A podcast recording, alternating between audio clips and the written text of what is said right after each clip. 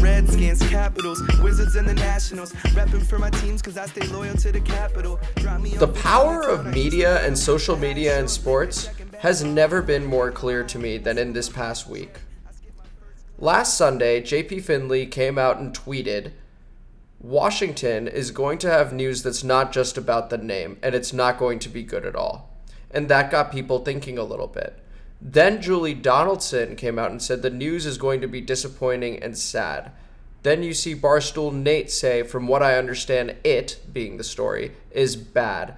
And Pat McAfee, on the more national scale, came out and said, from what I've heard, this is going to be bonkers. And this story didn't even come out until Thursday at around 5:30 p.m. So this was Sunday night through Thursday. There's a lot of media hype going on. And parallel to that are people on social media who are wondering just what the hell is going on in Washington. There were rumors over time about sex parties, about drug trafficking. They said Snyder was on Epstein's list. There was all sorts of insane rumors going about. There's the Jay Gruden one having to do with Kapri Bibbs, who by the way did actually get interviewed about that. But there's that rumor where, you know, he was with the same woman that Jay Gruden was with and because of that he got benched and he got benched during the game where Alex Smith had a near career-ending injury. Everything spun way out of control. And people were saying that this story is going to be a bombshell. And the question then became is Dan Snyder going to sell the team or not? That's suddenly what it became about. It became less about the story and more about the impact of the story. And the impact being will Dan Snyder sell? I said so at the end of my last episode was this is going to be the most overhyped story of all time if this does not result in Dan Snyder selling the team. And you know what? This was a bombshell of a story. 17 different women came out and said that they were sexually harassed while working with or for the Washington Redskins organization over the past 15 years. That's how long the behavior's been going on. That is an insane story. Liz Clarke and Will Hobson of the Washington Post brought that to us. Absolutely insane story. But the thing is, it lost a lot of its value because of the media buildup and the social media buildup. And that is sad. Because for those 17 different women, of which three were on the record, by the way, this diminishes the impact of it. People were no longer, that no longer became the focal point for some people. It became, okay, that's that's the story instead of oh my god that is awful. It the impact changed because of the buildup. And we're all sort of at fault for it. It's this uncontrollable it's just snowballs. It's so difficult to stop momentum like that. And i can't help but be frustrated because the story got completely undermined and lost a lot of its value because the expectations for the story were that Dan Snyder was going to sell the team, and there is just no way that's going to happen. Never mind the pathetic statement that came out after that. It's just not. It's just not going to happen. It's just a very sad story overall, and very typical of this football team. Things like this seem to happen all the time. Anyway, aside from the fiasco, training camp starts this week. so we'll talk about that a little bit too. Welcome to another episode of District Divided. I am your host, Amit Singh. If you like the show or want to follow the show, you can follow it on Twitter at District Divided, on Instagram with the same handle, District Divided, or you can go to Facebook and I have a page and group both called District Divided. On this week's episode, I do have a guest, Mernal Widge, who used to work as a corporate hospitality intern for the Washington Redskins, well, formerly known as the Washington Redskins, uh, in 2012. So we're going to talk about his time over there, his reaction to the article, and just if he can give us any insights into the culture of the organization. Aside from that, I'm going to talk about the State of the Union and I'll give you just a few more of my thoughts on the situation with the Washington football team because they did hire Terry Bateman, Julie Donaldson, who was actually one of the people that tweeted disappointing and sad in reference to this story. And yeah, we're going to go from there, folks. So kick back, relax, enjoy the show. We now get into the interview with Mernal Widge. Joining me this week on District Divided is probably my best friend and guy I grew up with next door. I got really lucky with this guy being next door to me my whole life, basically. Um, and in this context, he worked for the Washington Redskins, so we're going to talk to him a little bit. Mernal Widge. Mernal, what's good, man? What's good, dog? It's about damn time you had me on this podcast. You've only been asking for about 12 weeks now, so it's good to have you on. Let's uh, let's talk about your role on the Skins a little bit. So you were a corporate hospitality intern, right? Business operations, I like to say, but yeah, corporate hospitality, I guess, was the official title. We'll, we'll go with business operations then. So, why don't you tell us a little bit about your roles and responsibilities while you were there and like how long you were there for, stuff like that? So, I interned with the Skins the fall season of 2012. Ironically, our like one great year uh, in history. Um, so I I'd applied for this internship. I actually sort of lied to the Redskins to get this job. Um, they required that I was like a university enrolled student getting ready getting credit for the course. And that was the year that I wasn't in college. Um, but I just sort of like made up a person who was my faculty advisor just to sort of pass their checks. Um, and then yeah, I got got lucky and secured the internship. Um, and I was excited, man. It was it was my first real job. I was 20 years old, like working for like my dream organization, or or so I thought at that point in time. Um, and really, my job, uh, as I found out over the course of a few weeks, it was it was doing a few different things. It was, um, it was selling uh, luxury box tickets uh, over the phone during the week. I was working out of Redskins HQ. It was just helping uh, out with things during training camp, during preseason. Uh, on game day, it was sort of walking around to a lot of the, the suites with Dennis Greene, who was the president of business operations, um, as well as some other people, just making sure everybody was well taken care of. And yeah, I, did a lot of things in my in my brief brief stint over there. Yeah, no, it definitely sounds like you were pretty busy overall. And uh, Dennis Greene was in that Washington Post article. Um, if we want to, we can, you know, touch on him and his time there later as well. But you know, you called it your dream job, and you know, you then said, or at least I thought it was.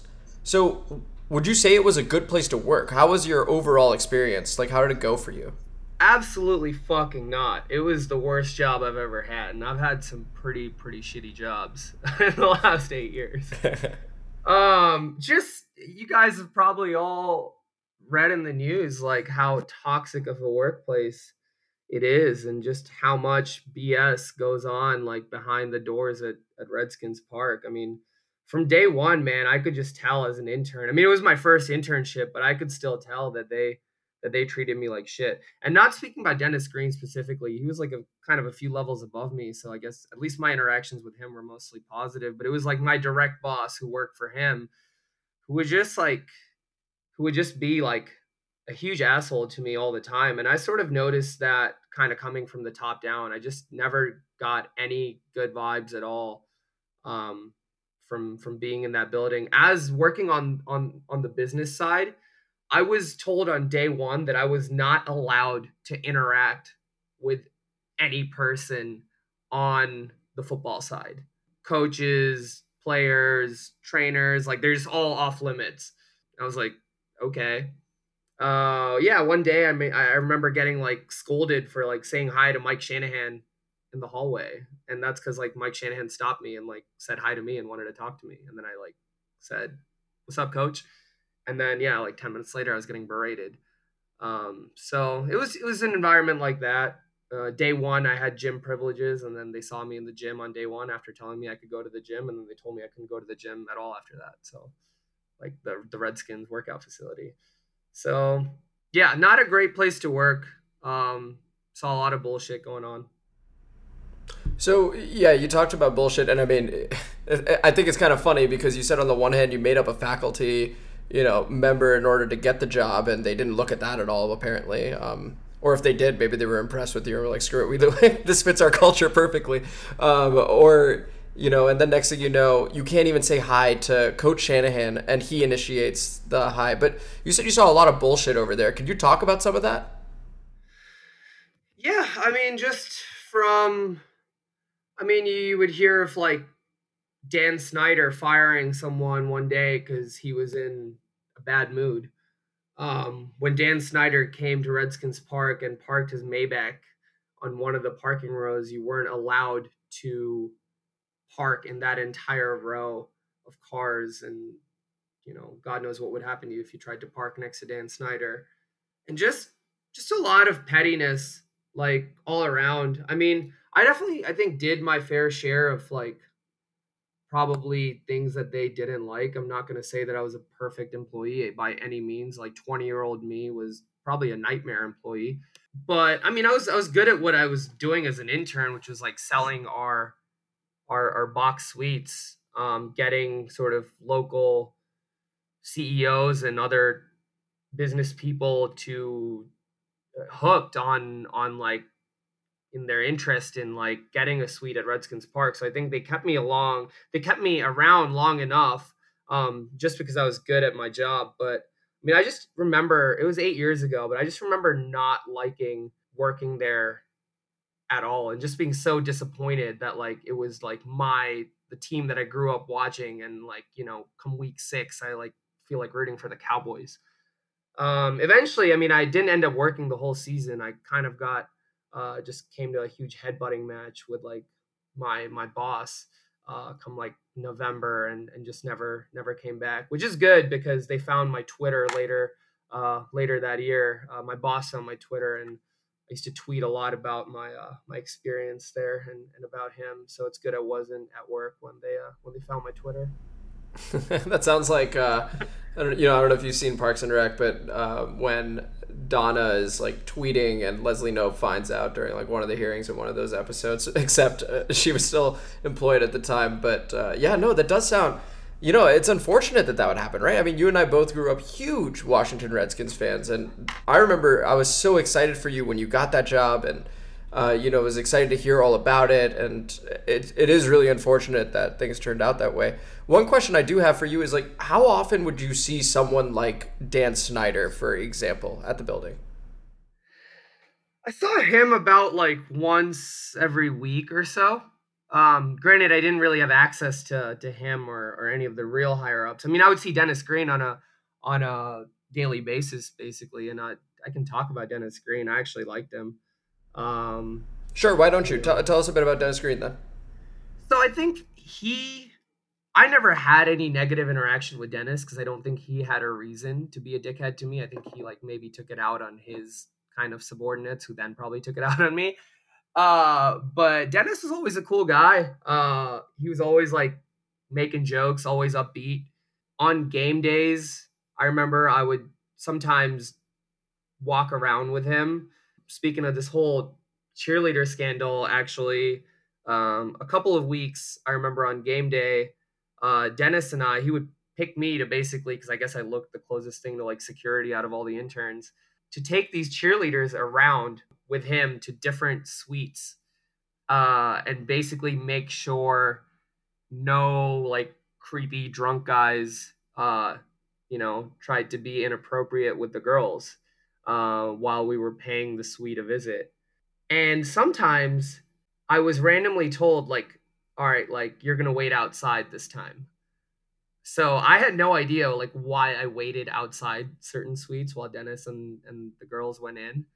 But reading uh, reading recent articles in the last few years, I, I figured that one out now. And, and you guys probably can too. Yeah, no, it's a it's a really sad situation. Obviously, I was uh, talking about it in the intro of this, which was that you know, we were expecting a bombshell report, and the truth is, sexual harassment from 17 different women is a bombshell. But it's just that the media hype and social media hype actually diminished the value of it, which is super unfortunate. I do find it interesting that you were, you know, I guess acting like security in some of the suites, but in other ones you were told not to come in. That's I was literally of, part of the cheerleader pimp ring, and I didn't know about it. That's, that's wild. But you know? to be honest, man, like I think Dennis was under huge pressure from Snyder and whoever else was above him to sell suites. I think he was doing everything he could to like and and I think that we had pretty much sold out like everything that year, which is impressive just judging by the history of the Redskins over the last 20 years or so. We've been absolutely miserable. I mean, I remember calling people on the phone, talking to people, and they're like, oh, we're never going to come and consider buying a ticket until Dan sells the team, or you guys have tried this with me every year. But like Dennis had actually done a good job of like selling a lot of like our box tickets. I think he was under huge pressure. So he was just doing what he had to do. I mean, I was talking to one of my co-interns the other day after this whole sexual harassment thing broke out and like she sent me this text and she was like, "I remember he made me take a picture because a suite owner once asked him and I was so confused." So like literally some suite owner asked Dennis like, "Yo, that intern's cute." And then Dennis was like, "Yo, like send him a picture." I, wow. he was just under like it's crazy to think about like I don't necessarily blame Dennis, man. I mean, like I guess you have to sort of, but like it, I don't think it was like all his doing at all. He was just under pressure. Fair enough. So no, that sounds like a lot of pressure to be under, and I think the article actually sort of alluded to it because um, I want to say that he did gymnastics in college or something like that, or, or he was a cheerleader in college. And uh, in the article that Liz Clarke and Will Hobson came out with in the Post, uh, they talked about how like Dan Snyder would ask him to do cartwheels in front of like That's people during funny, the meetings. honestly. Like I wish I could have seen that. of course, of course.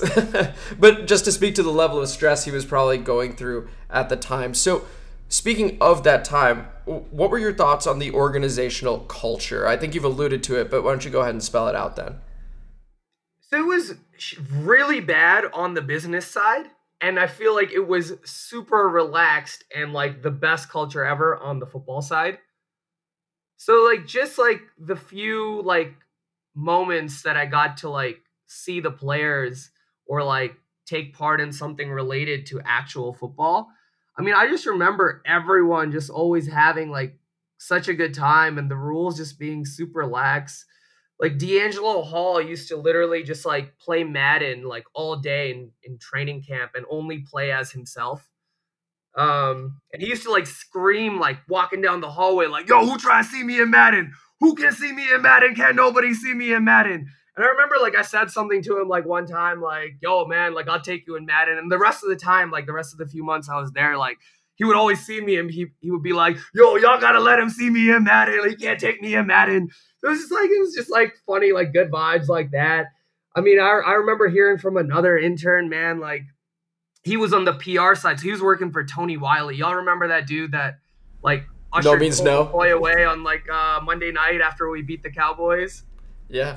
Yeah, absolutely. Yeah, so the no like, means no guy. Yeah. The no means no guy. Like, I mean, his department was super chill like on the PR side, um, I mean, I'm sure he was guilty of a lot of a lot of things that you hear about too. But man, I remember like this other intern in the PR side was like, "Yo, man, like." Cause I was working the game and Brandon Meriweather was injured, and he's like, "Yo, like Brandon Meriweather, like I interviewed him before the game, and then he just asked me to go to stadium with him, and then he just basically gave me stacks of ones the whole night, and the two of them just went to a strip club." So like the, the culture on the football side, and it's no wonder you hear of like Clinton Portis and like all these other like greats that played for a couple different teams talking about like the best time of their life and their football career was on the Redskins because they literally had no rules.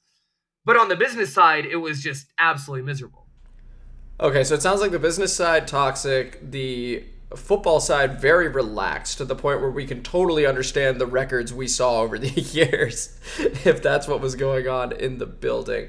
All right, so uh, one thing that the post article talked about was that there was one HR person on staff. Do you remember if there was really only one HR person on staff? It would suggest so if they like, you know, obviously gave you the job without checking your faculty stuff. But do you know if that's true?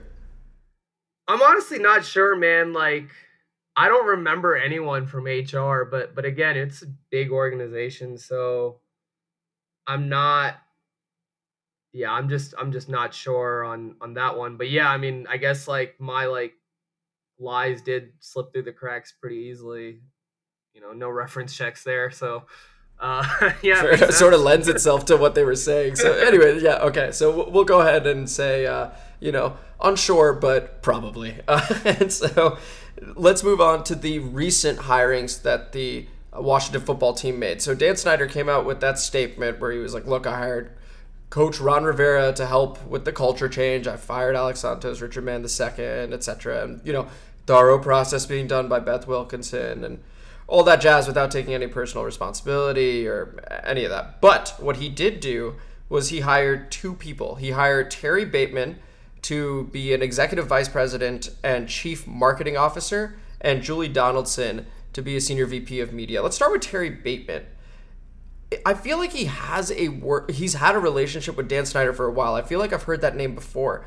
Isn't that just another yes man hire? Because wasn't he in the same position in like 2006 or something like that? Yo, it sounds like it to me. Um, and also before 2006, he worked for Snyder at his telecom company. Did you know that?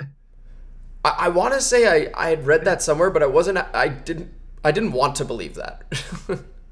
so yeah, I mean, I've I've, I've read it somewhere too. Um, so I'm just assuming like yeah, yeah, no, then it must be Washington right. Post or whatever is is right about that, but I mean, it sounds like it, man. Right? Like, I mean, it's someone that Snyder's known for for years, and who Snyder likes. And if, if Snyder likes someone, it's basically someone that is a yes man to Snyder, right? Like, I don't, I can't see Snyder just saying, "Oh, this is the guy," like someone I have a history with, who I who also like stands up to me.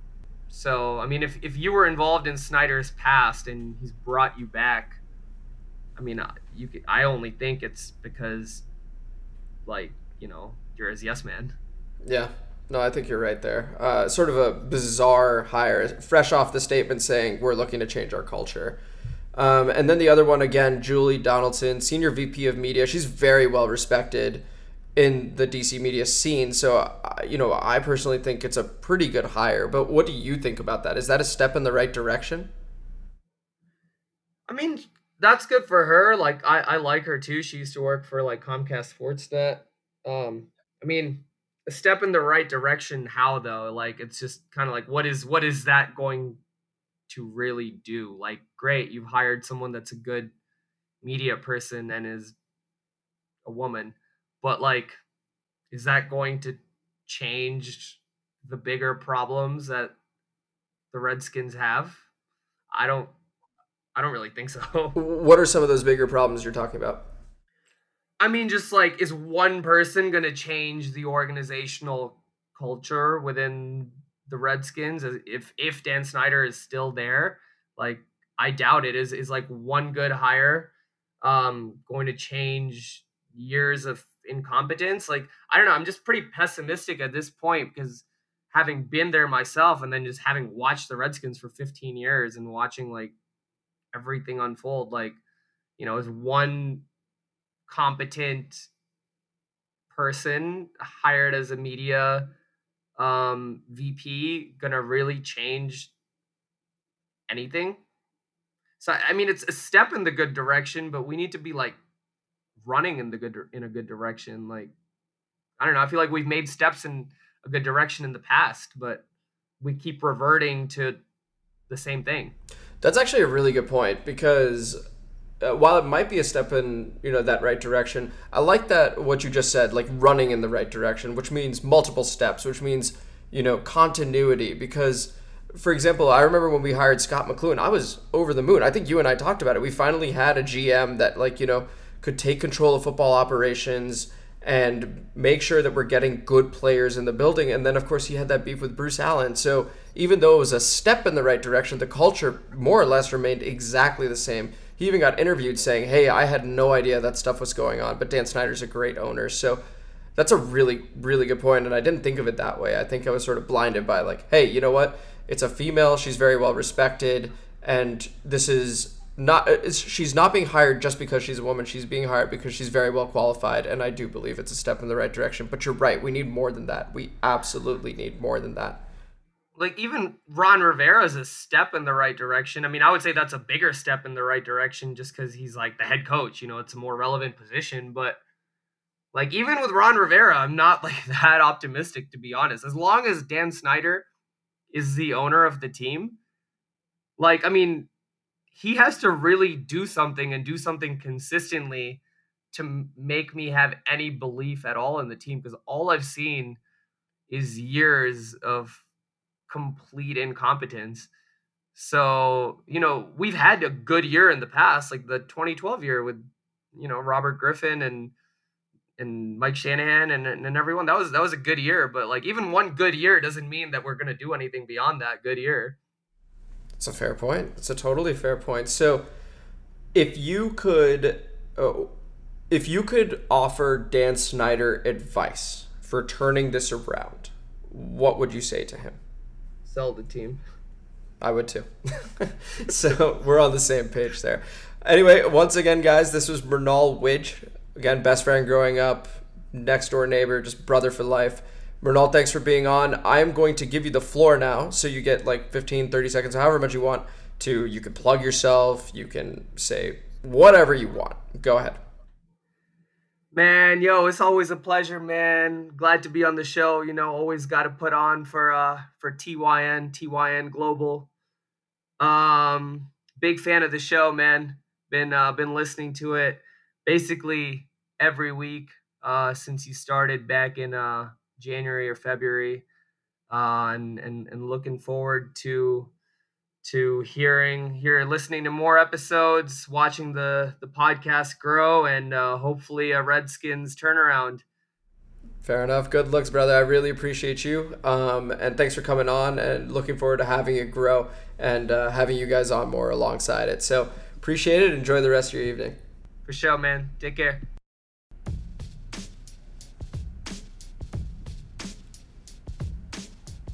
All right, transitioning into this week's State of the Union, we begin with the NWSL. The Washington Spirit played in a quarterfinal match against Sky Blue FC, which was previewed by Maura Duffy on last week's episode. The game ended 0 0 and went straight to penalty kicks. Rose Lavelle, Ashley Hatch, and Maggie Doherty Howard made their penalties. Unfortunately, Sam Staab and Bailey Feist did not. We ended up losing the penalty shootout four to three. It was a very fun NWSL Challenge Cup for the Washington Spirit, but it wasn't meant to be. Moving on to the MLS, DC United were absolutely awful in the MLS's back cup. We talked about the fight they showed against Toronto FC to come back from 2 0 down and a man down to tie the game 2 2, but their goal totals with each game seem like a countdown for the number of games remaining two goals against Toronto FC, two games remaining against New England and Montreal, one goal against the New England Revolution, with one game remaining against Montreal and zero goals against Montreal, meaning no games left. It got worse and worse. Two goals, then one goal, then zero goals. And they relied on Federico Higuain, who is a veteran in the league, but he's pretty old and he's coming off the bench. And if you're getting your goals from him, you got some big problems. And people are taking notice of that. Ben Olsen is under fire for the performances in the MLS's back tournament, of which DC United finished fourth place in their group and are knocked out. We're going to see how that progresses because he has been under fire in the past. And honestly, the game against the Montreal Impact was one of the worst I've ever seen DC United play. So we'll see how the team progresses, but it was not a good tournament for them. Onto the WNBA. We talked about Elena Delle Donne last week and how she had to decide between playing and her health between a paycheck or no paycheck? Well, the Washington Mystics came out and said, We are going to pay you no matter what you decide to do, which is a nice gesture. Now, she is rehabbing, so there was a chance she wasn't even going to play anyway, just based on injuries. But it's still sad to see that the WNBA did not take the necessary course of action after she came out with her article in the Players Tribune and medically exempt her. Again, she takes 64 pills a day for Lyme disease. So frustrating to see, but Elena Delle Donne will be getting paid this season.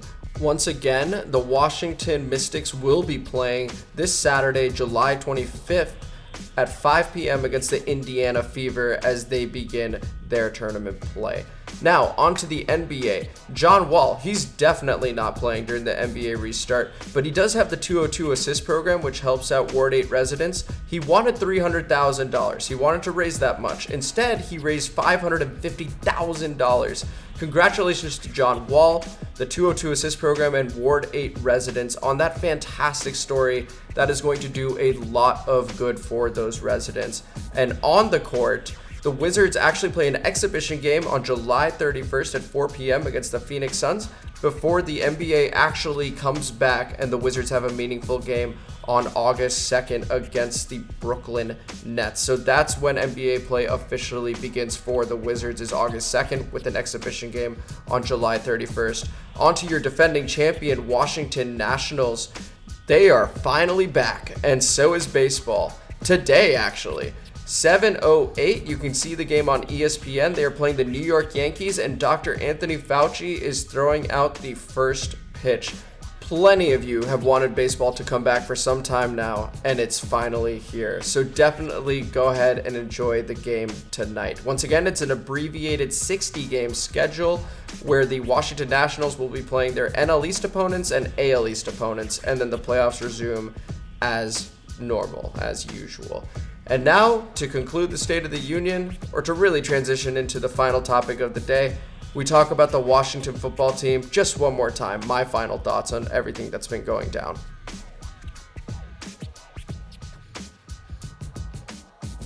At the beginning of this podcast, I spent time talking about the report and the impact of the report being diminished. What I want to spend time on in this segment is talking about the response to that kind of report. Now, team owner Dan Snyder came out with a statement after the Washington Post story came out, and it reads as follows The behavior described in yesterday's Washington Post article has no place in our franchise or society. This story has strengthened my commitment to setting a new culture and standard for our team, a process that began with the hiring of Coach Rivera earlier this year. Beth Wilkinson and her firm are empowered to do a full, unbiased investigation and make any and all requisite recommendations. Upon completion of her work, we will institute new policies and procedures and strengthen our human resources infrastructure to not only avoid these issues in the future, but most importantly, create a team culture that is respectful and inclusive of all. My thoughts on that statement were that was the bare minimum he could do. Something less than that, even in a moment like this, when you have 15 different women that used to work for you accuse officials of sexual harassment, and two other external reporters have the same accusations, in a moment like this, as the owner, as the leader of the team, because that's what you are, you're the leader. I want to see transparency. I want to see some remorse. That's what leadership's about. Just because you weren't directly involved does not mean you didn't play a part in it. Allowing it to happen is negligence if you didn't know about it. And that is a cost associated with you. So to come out with a statement that takes no responsibility for what occurred and shows no remorse whatsoever is disturbing. And it makes me wonder if things are genuinely going to change. I want things to change. Dan, if you turn it around, that would be awesome. Look, a lot of people don't like you, and for good reason, but you can turn this around, and it would start by being transparent, by being honest, by fielding questions from the media. It's going to be tough. You're going to be under fire there. But it's necessary to show that you're willing to change. That is what is most important here is transparency, and it is the antithesis of who Dan Snyder is and he's showing that still. The hiring of Terry Bateman as executive vice president and chief marketing officer reeks of same old Dan. Nothing against Terry Bateman. It's not like he has necessarily been involved in any of these, you know, sexual harassment accusations or was in the building or anything like that. This is his third stint with Dan Snyder. To me, all it means is Dan has lost Larry Michael, He's lost other team officials he's close to. Bruce Allen, he was basically best friends with. He's lost close friends in the building. Fred Smith is someone he looked looked to for guidance at times.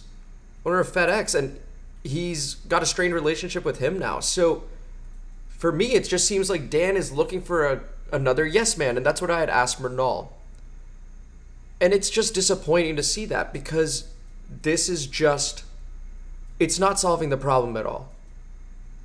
From a PR perspective, it made a lot more sense for him to look outside of his usual inner circle, of which we trust no one right now. Dan needs to reevaluate who he's spending his time with and who he's putting in powerful positions.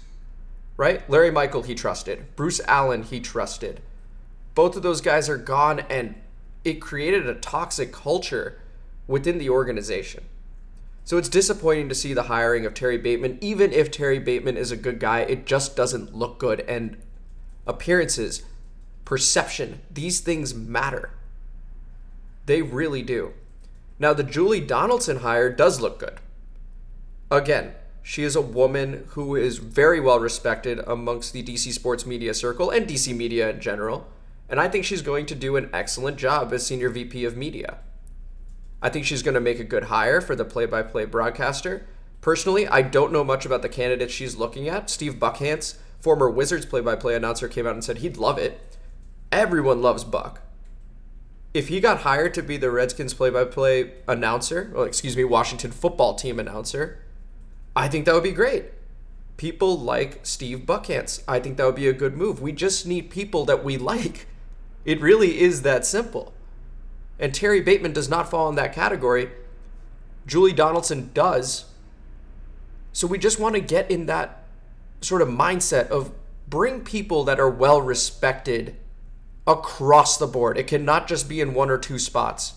Because Scot McCloughan, for example, was a very well respected individual. Now, he had his problems with alcohol, for example, but he seemed past it. And because of the toxic atmosphere of the organization apparently went back to it. And speaking of Scot McCloughan, who got forced out of Washington, and it was cited that it was due to alcohol, he actually came to the defense of Dan Snyder, which is interesting, right? A guy that was fired by the organization initiates a conversation with the Athletic and Ben Standig and says, Dan Snyder, one of the best, if not the best owner he's ever worked under. Let's explore that for a moment because there are a lot of pro Dan Snyder people out there too. And not to, you know, completely shit on you guys, but the truth is, Scot McCloughan is also a businessman. In case you didn't know what Scot McCloughan is doing now, he's running a scouting service. His clients, NFL teams and owners. Of course, he's going to reach out and be positive about Dan Snyder. He was even positive about Bruce Allen, which made me, you know, raise an eyebrow.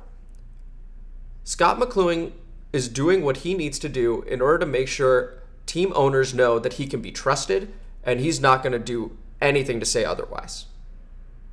He also had the alleged scandal with Dianna Russini based on Jessica McCloughan's tweets about how many BJs did you receive in order to get that story. So he doesn't exactly have the cleanest stuff around him. That's why I'm a bit skeptical about. It's not like someone reached out to Scot. Scot reached out to the media to say, "Hey, I just want to put this on the record. Dan Snyder, great guy, great owner, all about winning." Does the record indicate that it's all about winning? Because you got to take ownership of that too. You are the owner, Dan. You have to take ownership of the record as well. And the record is not good. Now, that being said, the hiring of Coach Ron Rivera, I think, is an excellent hire. I'm very hopeful about that. He seems to be all about football. No nonsense can't be said about Jay Gruden these days. So that's a step in the right direction. Kyle Smith looks like he knows what he's doing. That seems like a step in the right direction. Julie Donaldson, again, step in the right direction, but we need more. And really, what we need is for Dan Snyder to come out, be more open, answer questions that are going to be tough, admittedly, but that is what is needed to show change is getting out of your comfort zone and showing people look i'm willing to do what it takes. And i'm just very disappointed that that has not occurred in that statement. And i'm very disappointed that terry bateman is still around even if he is a good guy because dan you've lost the trust of the people if you hadn't already. There are plenty that are rooting for you because they hate the media. It's a very divisive time but we do need more. And I think everyone around me agrees with that. That's going to wrap up this week's episode of District Divided. Thank you very much for listening. A special thank you to Mernal Widge for joining the podcast this week as a guest. Once again, he was in business operations as a corporate hospitality intern. Really appreciate his insight, his thoughts, some of the stories he had for his time over there. Greatly appreciated, Mernal. Thank you so much for coming on. One thing I forgot to mention in regard to the Washington Wizards, they actually had an exhibition yesterday Got so caught up talking about the 202 assist program with John Wall and the social good there. Forgot to mention that. They lost 89 82 to the Nuggets. Future league MVP Rui Hachimura leading the way with 18 points and 9 boards. Once again, it is opening day, folks. That's right. Baseball is back. The Washington Nationals take on the New York Yankees tonight at 7:08. Dr. Anthony Fauci with the first pitch over there. Just enjoy. Take me out to the ball game, and polly polo. take us out of here. I spent my whole damn life in the city. Anywhere I go, DC's coming with me. I spent my whole damn life in the city. I can go for broke, but the capital is in me. I spent my whole damn life in the city. Anywhere I go, DC's coming with me. I spent my whole damn life in the city go for broke, but the capital is in me.